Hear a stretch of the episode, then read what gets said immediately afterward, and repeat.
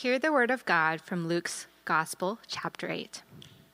While a large crowd was gathering and people were coming to Jesus from town after town, he told this parable. A farmer went out to sow his seed. As he was scattering the seed, some fell along the path. It was trampled on, and the birds ate it up. Some fell on rocky ground, and when it came up, the plants withered because they had no moisture. Other seed fell among thorns, which grew up with it and choked the plants. Still other seed fell on good soil. It came up and yielded a crop a hundred times more than was sown. When he said this, he called out, Whoever has ears to hear, let them hear. His disciples asked him what this parable meant. He said, The knowledge of the secrets of the kingdom of God has been given to you, but to others I speak in parables, so that those seeing they may not see though hearing they may not understand. This is the meaning of the parable. The seed is the word of God. Those along the path are the ones who hear, and then the devil comes and takes away the word from their hearts, so that they may not believe and be saved.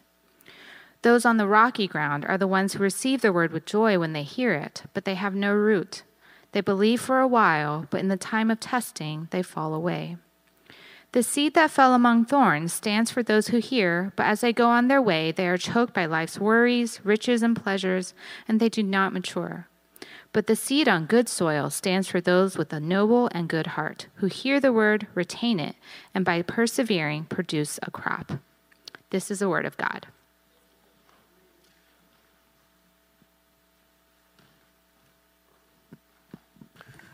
Good morning, everybody. It is so good to be with you this morning and to worship together. Hope you're doing well on this lovely morning. Am I on? Can you guys hear me? Good. Maybe I'm a little low. Better? You guys good? Wonderful. Well, it's great to be with you this morning. This past weekend, uh, we had an amazing marriage conference. And for those of you who were there, it was a wonderful time. We had over 100 people there. And it was just an exciting time to gather with married people in our church to hear from God, hear from wonderful teachers who, who, who, shared with us from their lives and talk in small groups and tables around, and really just to hear from each other. And I really believe God blessed this time together. It was a great event, and it's a time of reflection and growth for me and Gina. And I just want to thank.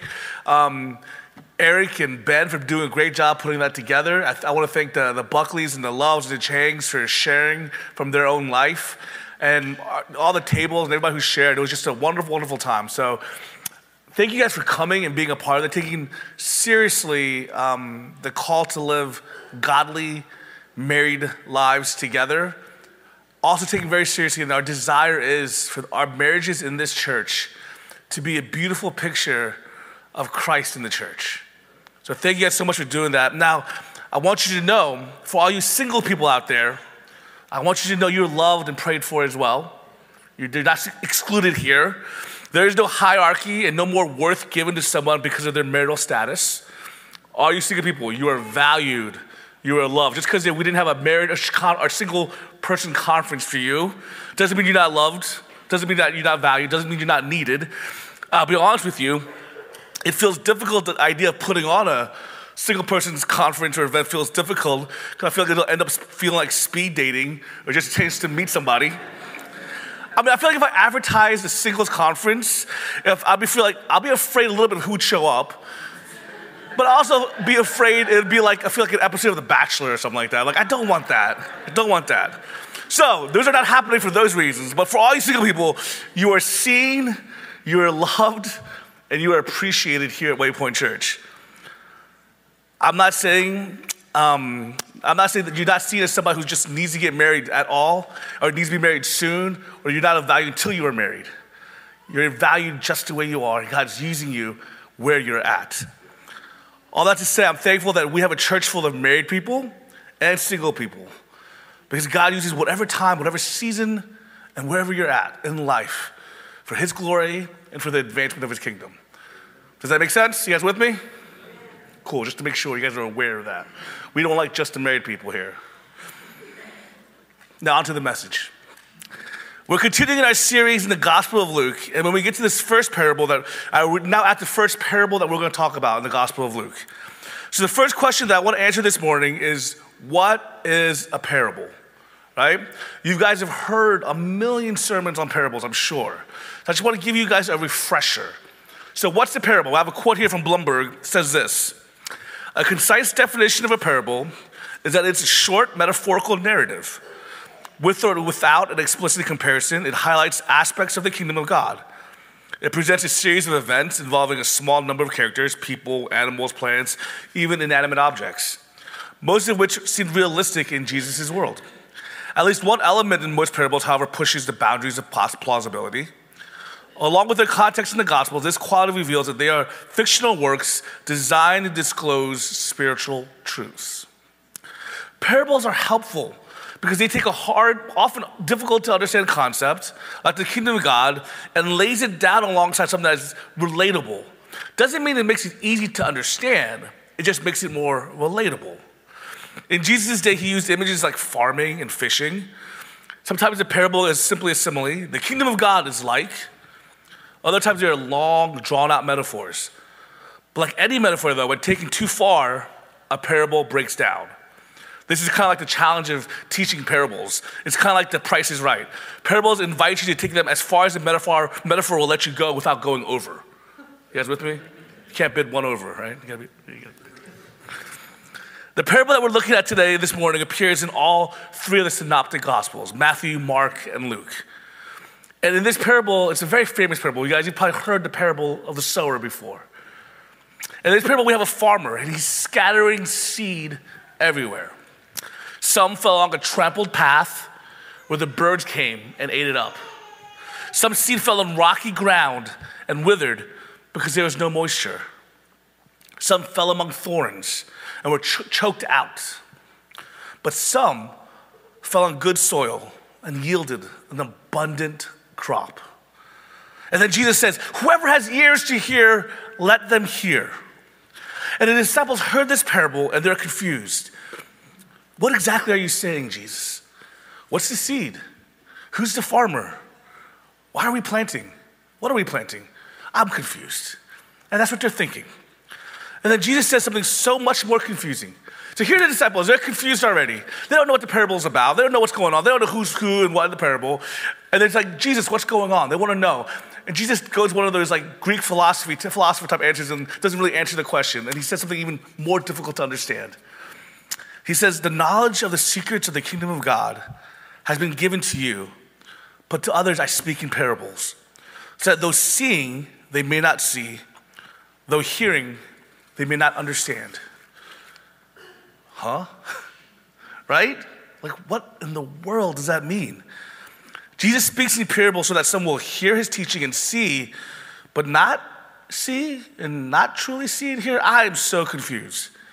Anybody else confused? A little bit? Okay, I don't want to be the only one that doesn't get it.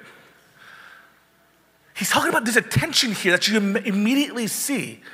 And it's a little confusing. There's a t- tension here that's like, like that's, that's like, is, saying, is he saying his preaching is designed for failure to produce results? Is he intentionally being obscure to turn people away? What is happening here? I don't quite get it. But one way to get it is you do what, what everybody else would have known. He's quoting somebody here, right? If you tell in your Bibles, if you looked at it, it says it shows that he's quoting somebody. He's quoting Isaiah, one of the best known, well known prophets of that age. People would know Isaiah. As a matter of fact, he's not just quoting Isaiah, he's quoting a famous chapter in Isaiah, a chapter where Isaiah is called, where he encounters God. This is actually a chapter that most of you guys are probably familiar with, where, where Isaiah says, Woe is me, for I'm a man of unclean lips, right? this call before God. And this is what Isaiah 6, 9 through 10 says. He said, Go and tell the, this people, be ever hearing, but never understanding, be ever seeing, but never perceiving. Make the heart of this people callous, make their ears dull, and close their eyes. Otherwise, they might see with their eyes, hear with their ears, understand with their hearts, and turn and be healed. Isaiah sees a vision of the Lord and is charged to preach to the nation. His life is spent proclaiming impending judgment for many and for restoration for a remnant. God tells him at the outset, however, his life preaching will sometimes produce the opposite of what Isaiah may desire. It's going to make some more dull and more unresponsive When Isaiah's ministry stirred up faith in some, it further pointed out to others who were straying further away from God. It's almost shocking, as if it's like God is saying, Isaiah, your ministry is going to be a lightning rod. It's going to come down and it's going to create stark division. Right? He's literally saying to Isaiah that the people who are kind of following or seem like they're following are going to really far away, be, drift away, but the ones who get it will really get it. You with me so far? When Jesus takes Isaiah's commission on his own lips. He's revealing the type ministry that he himself is going to produce. In the Old Testament, it reveals that prophets spoke in parables as part of their mission.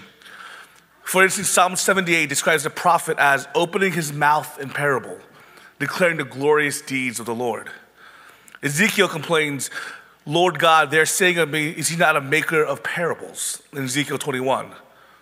Prophets use parables as all sorts to veil and to unveil truth, to bring hearers to the point of recognizing their own judgment and to produce a response. Prophets were called to be the word of God to say, hey, you have to respond. Making, they proclaim a word to the people that says, hey, there's no kind of wishy washiness in this point. There's no wishy washiness in this endeavor. They're basically coming forth and saying, you have to make a decision. Do you repent? or do you not? He's calling them to a point of decision making, a point of polarization. So, what exactly is Jesus doing in the parables? Identify himself as a prophet is one thing. He uses parables to say, I'm a prophet, like the prophets of old, teaching through parables. Even culminating the, the mission of Isaiah like the prophets of old, Jesus uses parables to reveal the mystery of the kingdom, to produce reflection on sin, and to call people to repentance. And honestly, to produce the opposite of those who are against. And what that means, what Jesus is saying, is literally, he's saying, for those who hear, for those who get it, they're going to delight in the glorious truth of Jesus' parables. They will receive the secrets of the kingdom. But to those who are against God, parables are designed to remain mundane stories of farming, kind of little trite sayings of vineyards and real estate economics or traveling and banquets, but nothing more. For such, parables are veiled, even quaint. But do you know what's not? The gospel. You see, on close inspection, Jesus is not being obscure for obscurity's sake. What Jesus is doing, like the gospel, is exposing soft or hardened hearts. It has a polarizing effect. Guys, what I'm trying to tell you, what Jesus is trying to say, is that parable's intention is to say, I'm going to make you come to a point of decision making. Either you get it and you delight in the glory of the gospel, or you don't. But there's no both ways about it. Do you see what I'm saying? Jesus is saying the purpose of the parables is to say, I'm like the prophet of old. I'm calling, saying, this is the voice of God saying, repent. But if you don't get it, then they're just stories. But if you get it, it's a secret to the kingdom of God. You with me so far? That's the beauty of these parables. It connects you to the Old Testament, to the prophets of old. Jesus is fulfilling that mission and then saying, hey, this is life and death and it's beauty, or it's not. You choose. Now to the parable explained. Verse 11, it says, This is the meaning of the parable. The seed is the word of God. I love that. It starts off, the seed, he's literally saying, this is what this is. This is the word of God. So the farmer is whoever is giving forth this seed. I would say at this point, then, the farmer would most likely be Jesus or God himself giving his word. So he's giving the word of God, it's being cast out. And the first ground that is come upon is this path.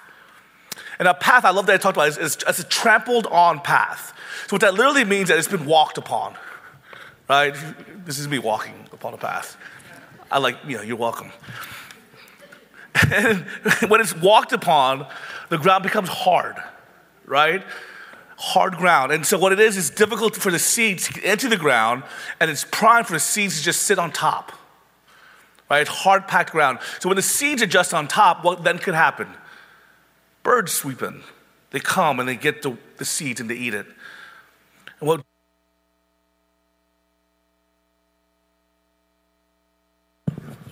Hello? There we go. I think it's just kind of going down on me here. There we go. Satan is the bird, and he's plucking the word from ever taking root in the ground. Literally, it's saying the lies, that Satan's called the great deceiver for a reason.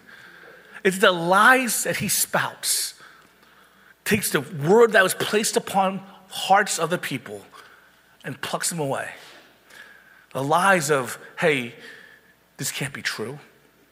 The lies of other belief systems and philosophies. One of my favorite quotes from a movie of all time is a quote from a movie called Usual Suspects. I don't know, I've quoted this before, but I can't help it. And it says, The greatest trick the devil ever pulled is convincing the world he doesn't exist. I know, that's a good quote. I gotta say it like Keyser Söze says it, but I'm just, not gonna do that. Oh, yeah. That's an old movie. No, no spoiler alert needed. if you need spoiler alerts for that movie, I'm sorry. Whatever light possible, Satan will use it to convince a person that the Word of God isn't real and it isn't good. He'll use whatever lie possible. He'll use it. He'll say, There is no God. He'll say, There is no Satan. He'll spit, spout words to you that says, Hey, the most important thing in this universe is you. He'll say, You're all that matters. As long as you find happiness and contentment in yourself. Whatever it is, the lies of the world and the lies of Satan will combat the truths of God. And for those who the soil, if the seeds don't dig into this, the hard packed ground is not going to let the word of God dive deep into their hearts, and it's going to be plucked out by the lies. The second ground is the rock, withered without moisture. Not there's no ability to build roots. It's, it's hard ground with, that keeps in the sun. The heat is there and it just withers away the seed. Whatever sprout comes up is withered away. The ground refers to those who might be maybe interested, maybe even excited in the word, but maybe even hopeful, but no root ever establishes. So when difficulties come, when heat comes, when hardships of the world happens, there's no root. They fall victims to the difficulties of this world. You guys know what I'm talking about? Those, has anybody in here, just out of curiosity, lived an easy, perfect, like no difficulty life? Nobody? Oh, no. Can I tell you something that one thing that Jesus promised? He, thinks, he promised a lot of things, but one thing he did promise also is he said these words. He says, In this life, in your life, in this life, every one of you, you will have trouble. Everybody say, oh, we know that one's true? You will have trouble in this life. In this world, you will have struggles. Guys, can I tell you something? I hate this. But we know way too intimately that that's true. You know that in this life that sorrow happens and it breaks my heart when I read about, when I hear about, when I experience, when I walk through my friends going through the darkest of times, and all my heart wants to do is break and I say, God, why does this have to happen in this world? We will have trouble. Death will happen. Always does. Your heart will break. You will lose you will hurt. That's going to happen. And I pity, I pity you that you, if you have no roots, nothing to sustain you, nothing to hold on to when the heat gets so bad. There's no moisture, there's no liquid, there's no life for you. That's what this other soil is. It's a place where you have nothing to hold on to, and the rough parts of this world just dries you out, makes you parched and withered. The third soil is ground with thorns. You're choked out by all the thorns around them. This is the idea of one who receives the word, but the things of this world choke him out. The thorns of this world take away all the nutrients from this plant. The focus on whether it's riches and pleasures that is offered up in this world, or I love, I love how it adds worries. Right? I love in the same sentence where it talks about pleasures and riches, it also has worries, which seems so different from those other two. But they're all thorns. They're all things that take precedent, priority, importance, all things that choke out our nutrient seeking, our fellowship, and our relationship and our abiding in Jesus. That's what it is. Guys, where do you get nutrients? I love how in the Bible it talks about Jesus as our vine. And where the branches get nutrients, it comes from the vine. A branch without the nutrients that the vine provides can bear no grapes. You guys with me so far? This is, this is a grape illustration. You guys are like, I don't, I'm confused. I don't know how grapes grow. It's okay. This is, this is how it works. At least I think. I don't even know that much. I'm like the worst farmer in the world, by the way. This illustration isn't the best for me, but I'm working with it. See, the reality is nutrients, is it sap? I don't even know. The nutrients goes through the vine, it goes out the branch, and from the branch comes fruit, right? The problem is, is that most of us decide to say, I want to live in, I want to abide in everything else, in the worries of life. I want to focus on that. I want to live in for pleasures and for comfort and for security. Guys, can I tell you, for those of us who live in America, one of the wealthiest nations during the wealthiest times in the history of the world, we struggle with this one the most. Because we think we deserve or we demand and we have a need for comfort and ease. We live in a society that values security and wealth. And we rely on that instead of relying on the vine. And so we get choked out. Sometimes it's our fears, our anxieties, and our worries that choke us out. And they're real, but they're, and they're powerful. And when we let the thorns grow bigger and stronger, it chokes out more and more of the seeds of God's word. But then there's a fourth ground, the good soil grew and yielded a hundredfold. Those who receive and respond to the word, they persevere, they produce a good crop.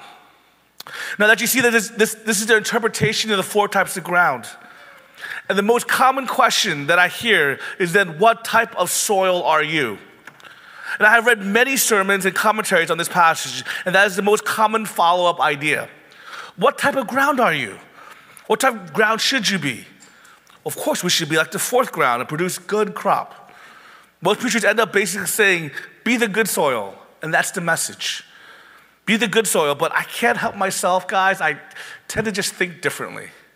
My mind doesn't work this way. You see, I don't see Jesus explicitly saying, be the good soil in this passage.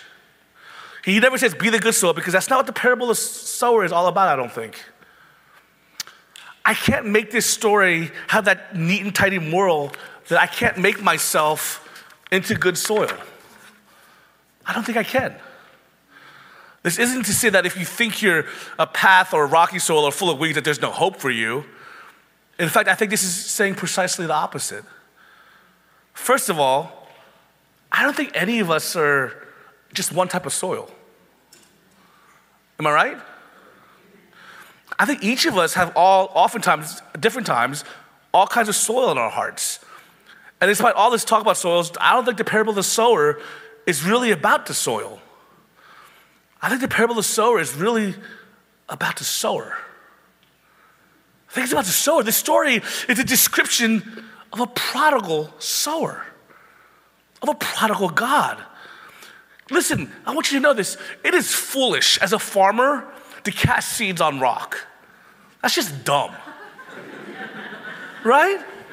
It is just dumb as a farmer to cast seed on where people walk. It's just dumb. It's dumb as a farmer to cast seed where there's a bunch of thorns. What do most smart farmers do? They clear the, they till the, they till the soil. They make it into good soil, right? But what is art? This story does is something different. It's describing a prodigal God. God knows it's foolish to spread seed on unworthy soil, but He does it anyway. God spreads His love and His word with reckless abandon in hearts that are oftentimes once all four soils. He throws seeds at disciples who over and over again prove that they have hard hearts, stiff necks, and dim minds.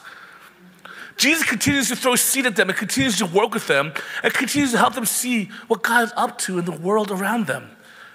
He scatters the seeds of the gospel everywhere, even to places like Durham, Chapel Hill, North Carolina, even to places like myself as a 16 year old high school kid who thought he knew everything.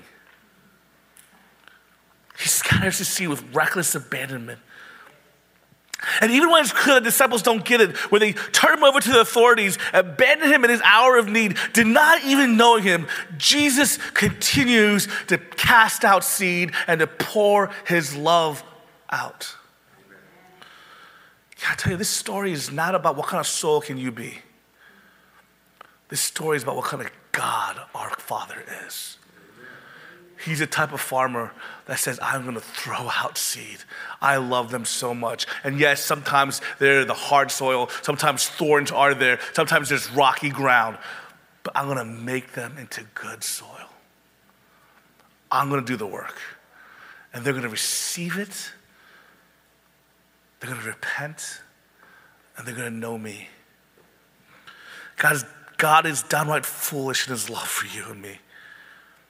We continue to be proud, hard hearted, stiff necked people, very much like the disciples. We often seek morals and stories that are not quite there. We ignore other morals and stories that call us to action. We neglect to build the kingdom often. We focus on ourselves.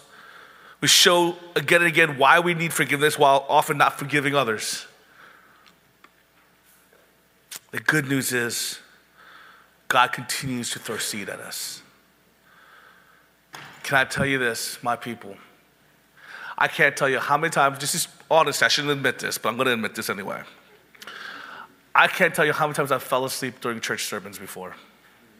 Just being honest, confession time. I have fallen asleep during many a sermon. I've been every type of soil. But I thank God that He never stopped casting seeds at me. I thank God that his love might seem foolish to others, but it's overwhelming and it's powerful. And when he finds the smallest patch of that good soil in your heart, when he works it out in you, when the Holy Spirit does a convicting, converting, softening work in your heart, and it becomes good soil, and he nurtures the kingdom in us, and he nurtures the kingdom through us, and we start returning a harvest that's 30, 60, even 100 fold, we produce a good crop, and he preserves us and perseveres us. This parable is about a God who's widely extravagant love for us. Do you see that this morning? Will you receive that this morning? This story isn't about you becoming good soil. There's nothing in your own ability to make yourself good soil. It's about seeing an incredible, loving God that turns you into good soil. His love is absolutely extravagant. And in that extravagant love, what happens is all of a sudden that rocky path where Satan's lies come in, or that the, the walked on path where Satan's lies come in, then he'll say, no, no, his love is greater than the lies of Satan. So his love starts turning that rock, hard walked path into a place where the seed comes in and Satan can't get to it. And then he takes that rocky ground that rocky ground where there is no moisture, and he shatters those rocks and allows moisture to come in so that when the hard times comes, and you guys know they all come, what you're left with is God's love is so good. Even when I lose, even when I hurt, even when it's hard, even when I don't understand, I can choose to believe and trust that God loves me. And one day, one day, maybe while in the land of the living, I'll experience His goodness again. But I know one day for sure, all will be made right. All that is wrong, every tear that is shed will be wiped away. all that is imperfect in this world, that all that shouldn't be, one day will be made right. Till that day, I can just rest in love. And then he takes the ground that's covered in thorns. When everything else competing for your love. And he says, when you know the love, the extravagant love of the, of the sower, the thorns, you want to just say, they're not worth it. The pleasures of the world and of the flesh, the comforts that this world has to offer, it's not worth the comfort of being loved passionately and extravagantly. It's not worth what's going to happen one day. So that becomes, he takes all these bad soils, all this bad ground, and makes it good soil. So the invitation this morning is for you to know the sower, the one who recklessly plants seeds, the one who loves you, the one who sees you and knows you and the one who's called you to him. Let's pray. Heavenly Father, we thank you for, God, your heart that's extravagant and reckless for us. God, we thank you that this parable is about an incredible sower who loves us passionately, who's going to do a work of transforming us into good soil. We thank you for your word may produce hundredfold. In Jesus' name we pray. Amen. Amen. At this time in our worship service, we're going to join with our Christian sisters and brothers throughout the world in participation in the Lord's Supper, also called communion. This is a time when followers of Jesus come together to reflect and remember the death and suffering of Jesus Christ and the new covenant we have in Him. This morning during the prayer time, uh, Pastor Eric led us through a time of confession. The first Sunday of the month, we try to incorporate confession into our service before we take the Lord's Supper. We ask God to search our hearts, we confess our sins to God, and uh, I want to invite you this morning to accept His forgiveness and know that you're forgiven. And part of why we do this Holy Communion is there's there's multiple layers of way it's presented in the in the scriptures, but one of the main reasons we do it is to reorient ourselves back to Christ on a regular basis. And all of us, our hearts will just turn hard. Maybe it's because of the hardships of the world, it's because of things going on. I mean, there's just a lot. And we get to come to the table and take bread and, and remember that God's sent his son, and his son came and died, and his body was broken so that we could be free. And Jesus says that the cup is the new covenant in his blood. And in this cup, there's freedom and there's life. And whenever you drink it and you eat it, we do this in remembrance of the hope we have in Him. All of us are forgiven. All of us who accept Jesus can have new life. And it's going to be hard. I'm, I'm not going to promise you that it's a magic, you know, because we accepted Christ, that everything's going to be okay.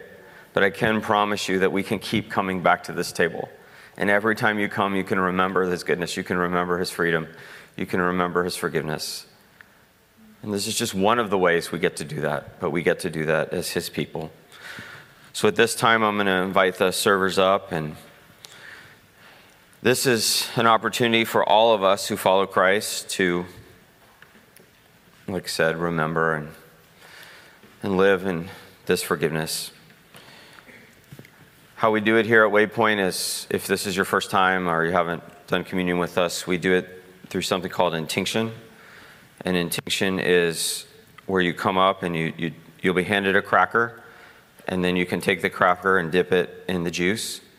And uh, we'll say a, a, blessing as, as you take it. And if you want, you, I dip it lightly in the juice so it doesn't spread everywhere. You know, it's, it's okay. We don't care about the carpet. We're more concerned about you. you know, and, in, in this meal that you're taking. But if you want to take it immediately, that's okay. If you want to take it back to your seat, you can also do that uh, and take some time to reflect and remember the Lord's suffering and, and his death and his resurrection until he comes back. Um, this section here will come to here. This, you guys can come here, you guys can go to them. Uh, it, these are gluten free. There are also some stations in the back. If for health reasons or others you need to take an individual cup, they're in the back room, in the back corner back there. And if you have to stay seated and you need us to come and bring it to you, we can do that after uh, we've served everyone up here. So let's come and, and take and partake in the Lord's goodness until he returns.